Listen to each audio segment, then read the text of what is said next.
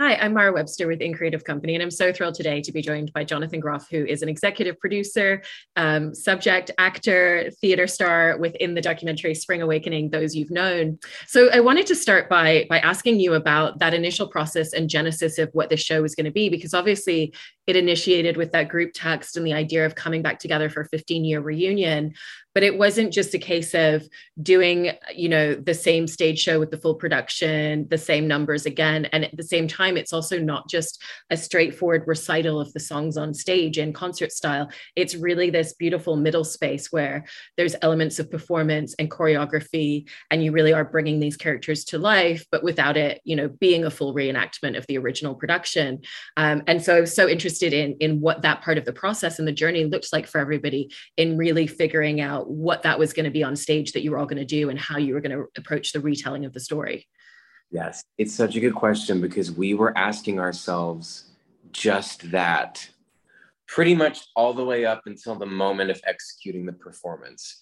My initial instinct was no one wants to see us as 30-year-olds trying to be teenagers. So we're going to be holding books. We're not going to be performing. We're going to read it like it's a story to the audience. We're going to be reflecting about what we did.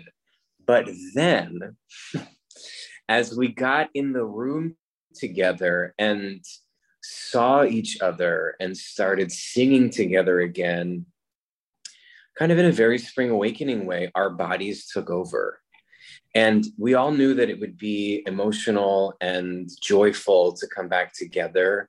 But I don't think any of us anticipated how deep it was going to go and how much we needed to go back to kind of heal in a way.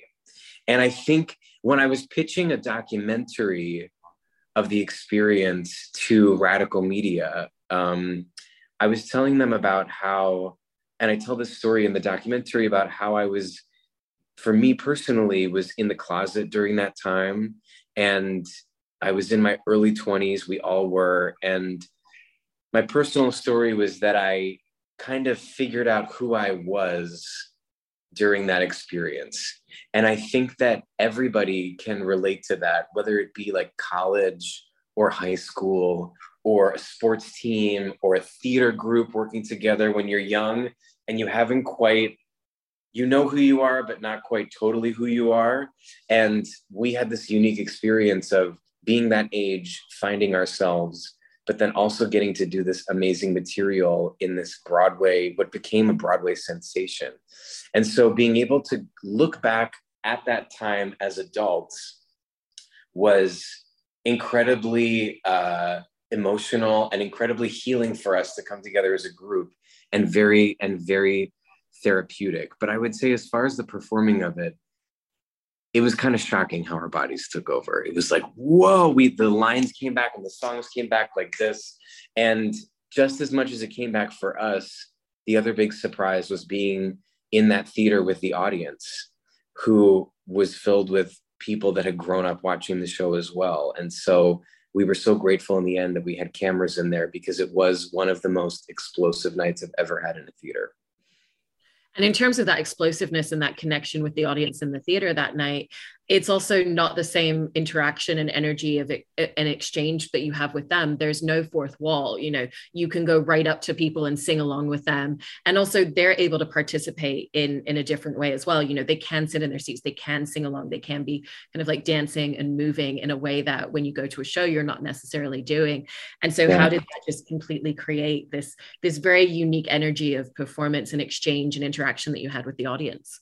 Yeah, it's funny because even when we were doing the show 15 years ago, our relationship with the fans and the audience was incredibly singular, because we were the same age as them. And an actress named Alexandra Sosha, who ended up replacing Leah Michelle in the show after she left and was her understudy for a long time, she took a picture with me as a fan at the stage door in February of 2007. And then 4 months later, I was on top of her in the hayloft scene, you know, making love to her. And that's like a little example of just how kind of fluid the relationship was between actors and fans that you just don't get in any other show, because usually the actors are older and the fans are younger and it's a different exchange. And that sort of led right up to now, 15 years later, the show is just as much ours as it is the fans. And so in that night on November 15th, our 15-year anniversary, to the day, by the way, of our first performance on Broadway. It was to the day. There was so many cosmic things happening. But when we walked out on that stage and the audience just erupted, it was like, oh, wow, this felt like it was for us. But actually, it's now at this point, the rehearsal process was for us, but now this is for them. And I really feel very deeply that this documentary that we made is for the fans of the show. But one of our big mission statements in making the documentary was, you know, Spring Awakening happened before the age of social media. So there's not this like record, visual record of what happened in that experience and how much that show meant to us and meant to the fans. And now we have this record of what a miracle it was, what a brilliant show it is. And I'm so excited about the young people that are gonna see this documentary and learn, you know, about the show itself, but also learn about how getting to express yourself through music and through acting when you're that age can literally change your life. I mean, for me personally, the show, and I tell my story in the documentary, it changed my life. And so that we're expressing the importance of that to young people in combination with the value in taking risks, artistic risks, the way that creative team, you know, just didn't hold anything back and really went with their crazy idea. I hope it inspires young people to take artistic risks moving forward as well. Absolutely. And with the fact that you were talking there about there's not as extensive an archive in terms of the visual record of it, you know, there is a recording of the show, there are kind of photographs, you know, and you worked closely with Doug Hamilton, who was a photographer who was around at the time of the original Broadway show and took a lot of photos. What was that like, kind of like sitting with him and sitting with the rest of the team and really going through photographs, not even just in terms of the memory it evokes, but also in really going in the story that we're trying to tell on screen and what we really want audiences to understand about this show and what this experience was. What are the images that best represent and best capture that? Doug Hamilton was such a resource. And even for opening night of our show at the Atlantic, Tom Hulse, our producer, gave us these little booklets of a lot of the pictures that you see in the documentary, these beautiful black and white photos of us in rehearsal. And so even from the inception of the show, Doug's work has been a part of our emotional experience and our reflection on what was happening. And so it was essential that we included his work in the documentary. And Josh Pearson, who was our editor of the documentary, he edited Summer of Soul that won the Oscar this year. And the way that he, with Michael John Warren, our director, cut between, I mean, like interviews and photos, like you're saying, of that time with, we managed to like dig through Tom and Ira's files in their office to find this like grainy B-roll footage from a preview on Broadway in 2006. That is all of the clips that you see of us doing the show back then is from this one recording they had to like really search and find. But the way that Michael and Josh weave that storytelling between then and now creates such a sense of nostalgia and such a sense of power. And to see how much the show like has changed us and how as adults we can reflect on that experience in a way that we just weren't capable of back then. Yeah. And I love that mention of the way that the film, you know, so incredibly intercuts between that footage from the original show and the reunion.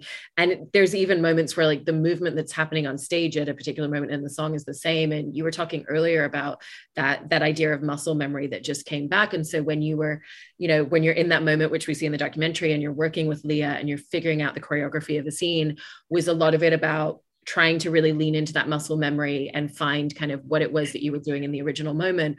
Or was it just about whatever you felt in that moment and felt like the right way to tell the story or express yourself in a particular number? I really went in thinking like, we're not going to do staging, you guys, it's so awkward. We're not going to do staging. And then Leah, and I really was clear with Leah about that from the beginning.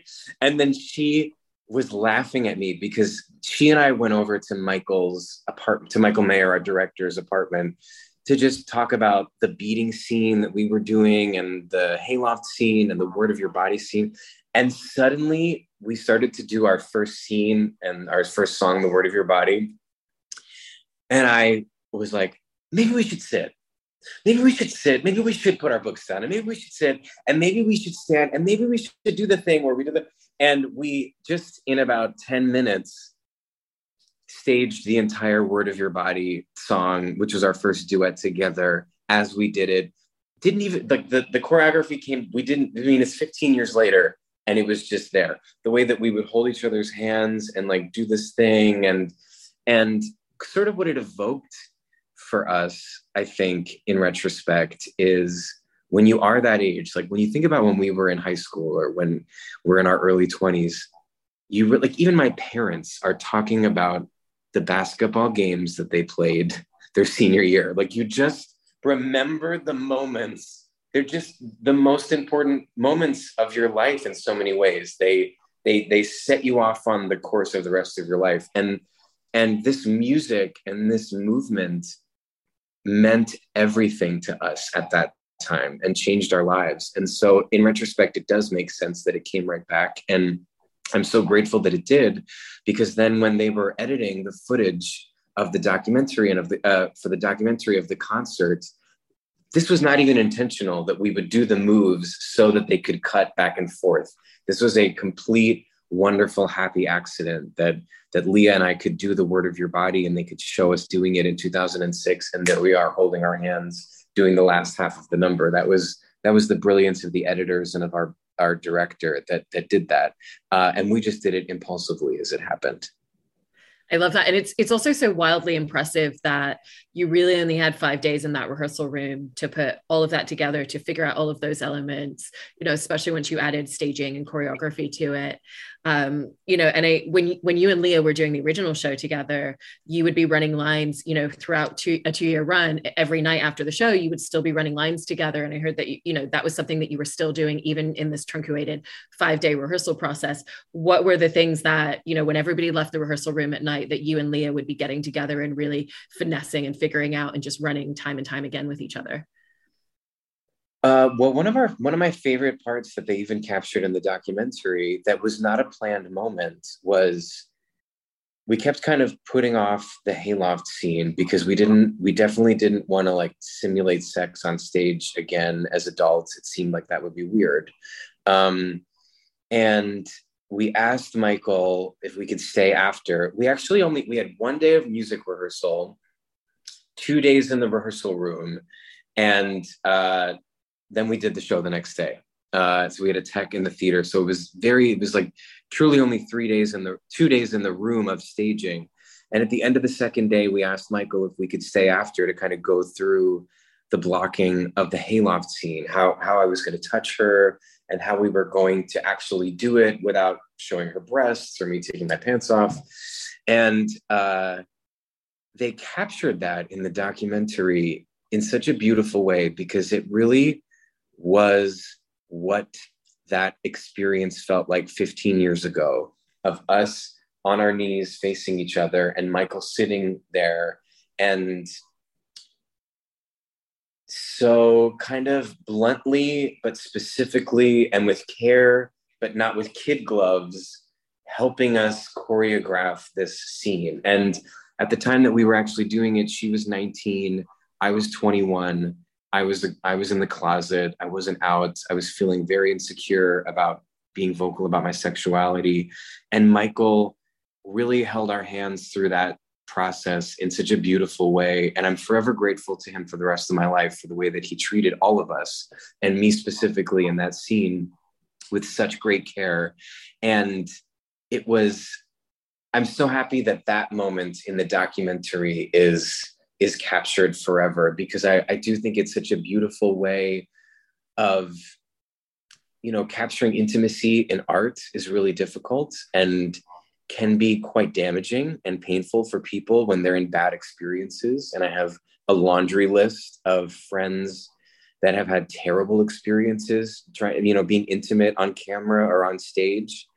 But when you're with the right people and you're telling the right story, it can be life-changing and it can be therapeutic to express yourself in that way. And that is captured in the documentary really means a lot to us. So that was one that we rehearsed a lot. And then we rehearsed just our lines, like the beating scene, we rehearsed a lot. Our first scene, we just like compulsively, Leah's a bit of a perfectionist. So she likes to just make sure she knows it, and we just have it in our bodies ready to go for the show. I also love that they captured that moment where, you know, everybody's just sitting on the chairs and you're going through that music rehearsal and you see Leah just kind of singing those first few notes. But I also love that we see you just kind of completely uncontrollably losing it in that moment. And, you know, it's something that you say in the documentary is like, you know, I not knowing how you were going to get through the show without crying, because obviously there's so much emotion and there's so much history and reverence that comes with it.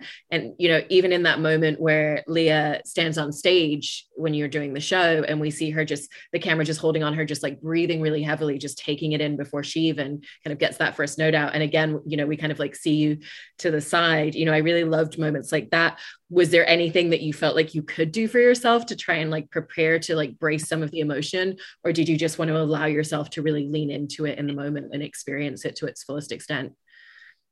There was like 5% of me that was worried I was going to have a breakdown on stage in front of the audience and not be able to make it through the show. And even our crew from Radical, they were like, I would be saying to them, like, you guys, like, how am I going to do this? I literally didn't make it through the show. I mean, the character of Melchior cries at moments in the show. So easy, like right there it is, no problem. But there were moments in the show where I'm not supposed to be crying that I kept crying. Even the first scene with Leah, just seeing her walk on stage made me cry. And I was worried about that. But then once we got in front of the audience, I realized that my responsibility to tell the story to them completely, it didn't even affect me at all. Like I became so committed to just like expressing the story. It was great in the rehearsal to get those moments, but once it became about telling the story, it totally went away. But I was holding on to so much back then. I realized, I learned, I didn't know this until we got there.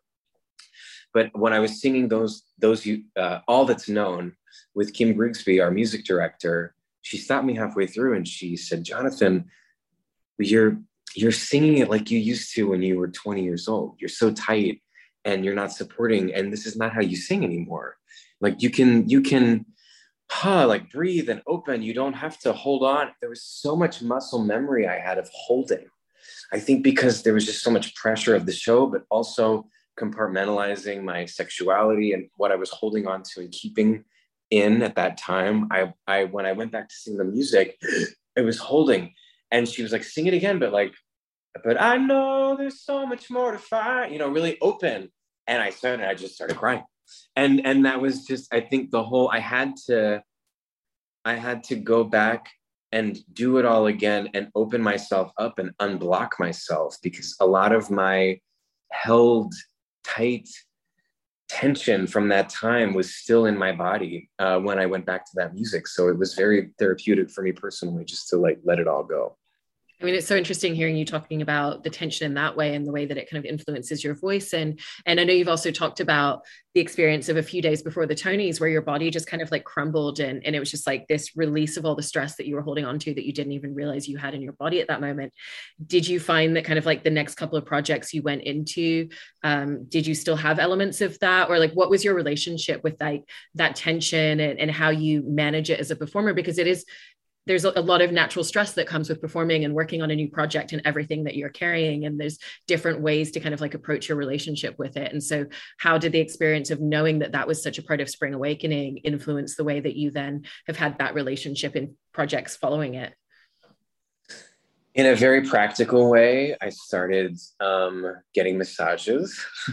So I would say the two kind of practical things, just from like a logistical standpoint that perhaps are a little boring, but I would get a lot of massages and weightlifting and exercise and full body training helped me unblock and keep my body more sound and keep things flowing. So there was those two kind of external things that I did. But then I would say the big two emotional things, the first big thing was coming out of the closet. So, being honest about who I was and bringing that into a room and being confident enough to share who I am and not have to express myself in a character, but hide another part of who I am, but actually just unlock and allow the flow to happen, changed everything for me. And Spring Awakening was the jumping off point for that. And related to that, moving forward is I learned that I'm not a confrontational person, and I sometimes struggle to speak what I'm feeling, and so just trying to keep an eye on that and being honest. I mean, it's something I still try to do every day, but I don't succeed. But I try every day to just constantly express what it is I'm thinking, feeling, experiencing in a room in a creative process, allows that kind of body collapse situation to not happen for me. I also was really interested in that trajectory and that journey of when you took the show to Broadway, because you're taking a show that you know so well at that point, a character that you spent so much time with, and yet then you're in a different type of space and you're figuring out what are kind of the small configurations that we have to make in order for the show to work in this space. And, you know, it did become a sellout run, but that wasn't the case at the beginning. You know, in the documentary, everybody talks about we were playing to 300 people in an 1,100 seat theater. That's a lot of empty seats. And that's a very precise type of connection to the audience. Again, you know, going back to that idea. And so what were some of those configurations that happened to the show within that space? And also just in terms of like that connection with the audience, but not having a full house yet, because obviously it was very different once you had full houses every night. There was a kind of, you know, Sally Bowles in Cabaret energy where, you know, she's singing maybe this time to 5 people in the Kit Kat Club, but she needs to express herself and she is going to perform with no one in the audience because she has something to say. And so even though there was 300 people in the audience, we really didn't let it get us down, because we believed in our show so much and we had so much energy and we had so much to say that we had to get it out 8 times a week. And so performing the show for a full house was amazing. But even the 3 months before that, when we weren't a certified hit, it was still amazing because we were getting to work our shit out in this phenomenal piece of art. And so the size of the audience didn't diminish our young enthusiasm to perform our show on Broadway. We were going to do it if there was 10 people out there. And then technically, as far as moving from the small space to the bigger space, I remember like just having a mezzanine, having a second, having to look up and see a whole, you know, group of multiple hundreds of people sitting above, and really it was such a beautiful gift as a bunch of young actors to be in the Atlantic Theater, which is this intimate space, and really be focusing in on each other and that small audience, and then go to Broadway and learn how to expand and learn how to become actors that can reach the last row of the house. I mean, we were all in the most extreme, wonderful version of training that any young actor could have. It was phenomenal material in a big, beautiful Broadway house. And day by day, we learned how to expand outwards. And to finish this answer by bringing it back to Liza Minnelli, I remember her coming to our final preview before we opened, and she came backstage and she was like, "This is the most exciting thing I've seen in years. And I just want to encourage all of you to use your diction so I can hear what you're saying, because the words are so poetic and sometimes I can't understand it. So please use your diction. And when you stand at that microphone stand, let us see you, stand up straight and take it all in." And I mean, this was like, we had a revolving door of theatrical luminaries and pop stars coming into Spring Awakening. And I mean, those were our teaching moments. And that was part of what made it such a beautiful experience. That's incredible. And also goes to show, if there's a handful of people in the room, one of them might be Liza Minnelli. Exactly. I also wanted to talk a little bit about, filming the interviews for the documentary as well, because again, the same as putting on the reunion show, there was very little time compared to how much time would usually be spent to put together documentary interviews, and Michael really had about an hour with each of you to sit down. And, there's just such openness in the stories that you're telling, such clarity, such conciseness. Did you go into those interviews with like any sort of sense of what you wanted to convey to the audience about your experience from the show, what it meant to be bringing it back? Or was it, about the space that Michael was creating? I know he said that for him, he's so used to having to kind of like draw stories out or like ask follow-up questions. But with all of you, it's like you all just kind of came in straight out of the gate. We're telling things that immediately could make it into the film. I would say it's a combination of two things. I think from our perspective as a cast and a creative team, this is like talking about your family. It just flows. I didn't prepare any answer. I didn't think about what I was going to say. It's like no homework for this one, no homework necessary. It's so meaningful to us in such a primal way that I could speak about this for the rest of my life and never get tired about it. So tired talking about it. And I know we all feel that way, and it means the world to us, and it changed our lives. So effortless to talk about it. And then Michael and the team at Radical really created an environment that inspired honest introspection. They put us in a really beautiful, quiet room, and they talked to us like we were adults, which was a different experience than we had 15 years ago. 15 years ago, we were kids, and we were often asked questions as though we were kids, and we were kind of not, it was a combination of us not being totally aware of some of the intensity of the lyrics. Like in retrospect, you're like, oh, it meant that? Oh my God. So we were just kind of kids with a lot of energy expressing this very profound show. And then also I think people felt uncomfortable asking us certain questions because we were so young. So in many ways, this was the first opportunity for all of us to really talk about what this show meant to us, and for it to be taken seriously, and to have HBO, the HBO intro come on in front of this documentary. I know for me and for the audience of HBO, you look at things in a different way when you see the HBO label attached to it. And it really is a gift to all of us that worked on the show. And it's such a gift to the show itself that it's been given this like really classy, serious retrospective, because I think the show deserves that, because it's such a profound work of art and so groundbreaking in so many ways. And that 15 years later, we get to seriously talk about what this show means to people still to this day was like just a real honor and a real gift to the experience then and now.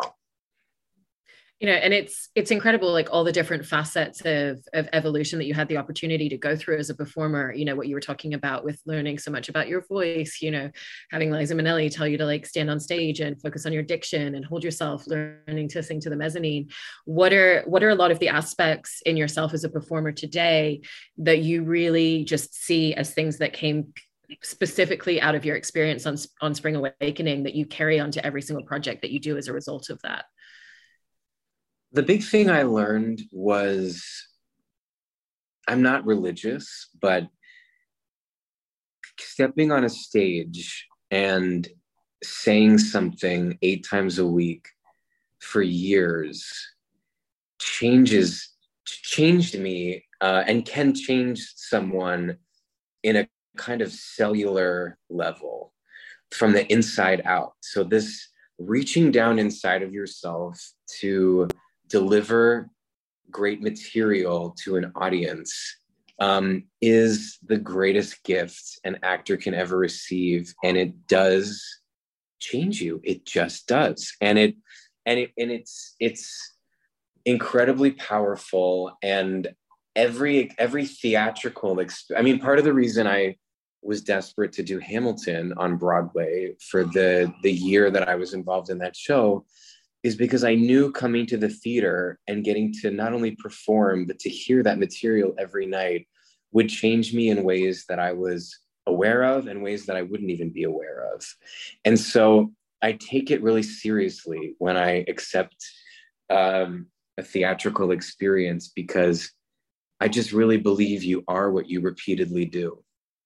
And I learned that from Spring Awakening because I got to play Melchior for 2 years, and I left that show a month later and came out of the closet. And that was my key. That was like the key that I needed to be able to do that. So I like to have fun too when I'm acting. It's not all serious life-changing stuff, but it did give me a real respect for the life-changing power of the theater.